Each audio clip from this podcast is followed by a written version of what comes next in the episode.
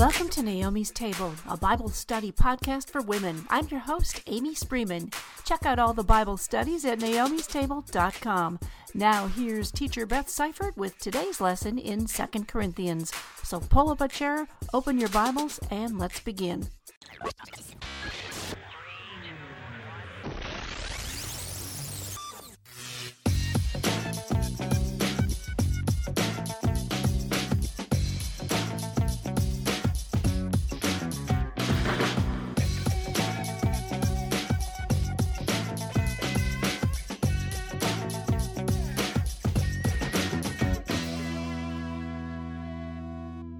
Welcome back to our study in the book of 2 Corinthians, ladies.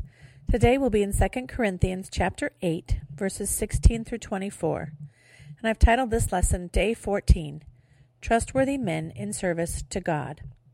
So if you have your Bibles, go ahead and open to 2 Corinthians chapter 8, starting in verse 16. But thanks be to God, who put into the heart of Titus the same earnest care I have for you for he not only accepted our appeal, but being himself very earnest, he is going to you of his own accord. With him we are sending the brother who is famous among all the churches for his preaching of the gospel. And not only that, but he has been appointed by the churches to travel with us as we carry out this act of grace that is being ministered by us for the glory of the Lord himself and to show our good will. We take this course so that no one should blame us about this generous gift that is being administered by us, for we aim at what is honorable not only in the Lord's sight, but also in the sight of man.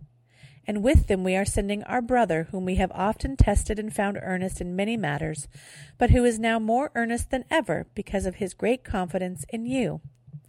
As for Titus, he is my partner and fellow worker for your benefit. And as for our brothers, they are messengers of the churches, the glory of Christ. So give proof before the churches of your love and of our boasting about you to these men. Now remember, Titus was originally sent to Corinth on Paul's behalf, out of Paul's concern for the people of Corinth. Titus now has the same earnest care for the people as Paul does, and of his own accord now wants to follow up and check on these people. Titus will be accompanied by an unnamed but famous brother who is preaching the gospel as well. Paul leaves the name out of this letter on purpose, so really, there isn't a reason for us to speculate on who it might have been. If Paul had wanted to give the name, he would have. Paul names Titus as going to them, Titus, whom they have met and they do know, and leaves this famous preacher unnamed. Remember, these are the same people who have such trouble with pride and prestige. They're so easily swayed by important people and eloquent speakers, even if they're speaking lies. It isn't a coincidence that Paul names Titus, who is not famous, but is known to these people, and doesn't name the other person. The point is not about fame, but about the purpose of the visit. The purpose is not for the elevation of any one person, but the purpose is for the collection of the offering to be brought to the brothers and sisters in need. They are carrying out this practical act of grace for God's glory and to show their own goodwill and their unity with those who are in need. So it makes sense that since the focus is to be on giving God the glory, on serving others, that Paul wouldn't tell them the name of someone who would, potentially, get in the way of their seeing what they are doing the right way. It's one more way that Paul is clearly showing them that God's economy is different than man's economy. Still, so they aren't taken by surprise, he does mention Titus won't be alone when he comes to them. Paul is careful to be transparent in all that involves the ministry of this money to the saints in need. They want, first of all, to honor God in all of this, but secondly, to be found as honorable in the sight of men. There will be no hint of theft or embezzlement. Paul then is giving character references of these brothers who will be taking care of the contribution for the journey. Only a few people were involved, and those who are involved are held accountable for what they are entrusted with. One is someone who the Corinthians will know, who is being sent along because he is trusted and earnest in many matters, and is more earnest because of his personal interactions with the Corinthians. Titus also, whom they do know, but again, he commends Titus to them as a fellow partner and worker, giving Titus authority and honor that he should receive from these people. These are all trusted brothers who are working for the glory of Christ and the benefit of the people. There's also a very practical reason for these men all to go together. protection. They'll be carrying a lot of money with them, and they will be safer, and so will the money, by going together. So Paul is explaining to the Corinthians, the men entrusted with carrying out the plan, and look at how much emphasis that he places on what their goal is. Their goal is to honor God, for the glory of the Lord himself, what is honorable in the Lord's sight. These are men who are focused entirely on completing this task, primarily to honor God. They're doing a practical task, yes, but they have their eyes fixed on doing this not to their own glory or their own praise, but to glorify God. Secondary to that is their desire to show their goodwill toward the believers, both those in need and those who are contributing to the collection. These are men who will be the means of bringing real, practical help to those in need, but they will also be the ones who are entrusted with the money. Those who are contributing are not just writing a check and forgetting about it.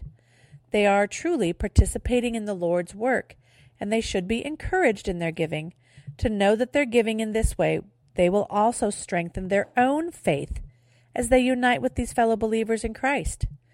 In this way, they truly are sharing in the suffering of those fellow believers. Those believers who are of a different ethnicity who were once, well, basically their enemies. Also, secondary or thirdary is the desire of Paul and these men to be seen as honorable in the sight of men. Their standard should be higher than that of the world as they represent Christ. In this way, they not only honor God, but also demonstrate the standard that they hold to that should recommend them to the world. No one wants to work with someone who is a cheat or who engages in dishonorable practices, knowing that they may be the ones cheated.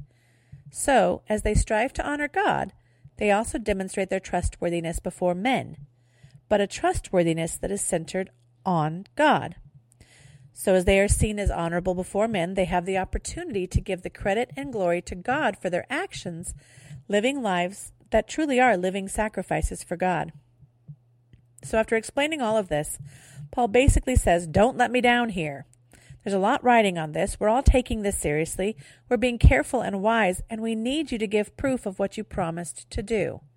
In other words, put your literal money where your mouths are. You promised to do this, to give to those in need, so now do it. Don't allow anything to prevent you from fulfilling this.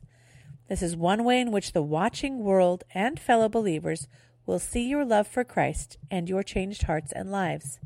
This is an opportunity to live it out, so do it. Live it out. This offering means a lot, not just in terms of practical assistance, but also in the unity that is exhibited here.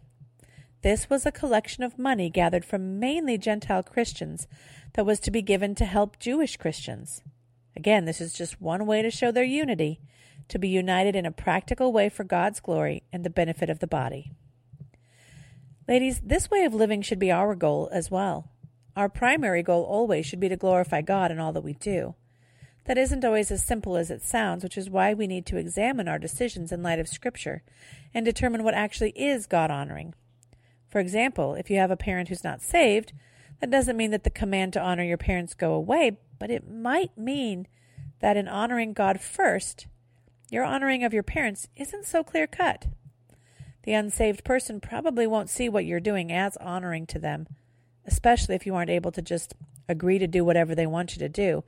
But you can still find ways to demonstrate your love for them, to honor and respect them, while doing everything that you can to glorify God first and foremost.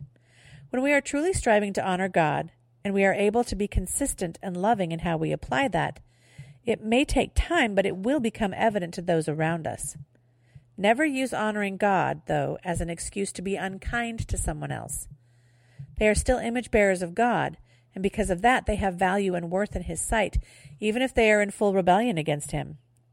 Honor God, hold fast to Him, rely on His Spirit to guide you through those tricky parts, and do so with grace and compassion and love for those around you.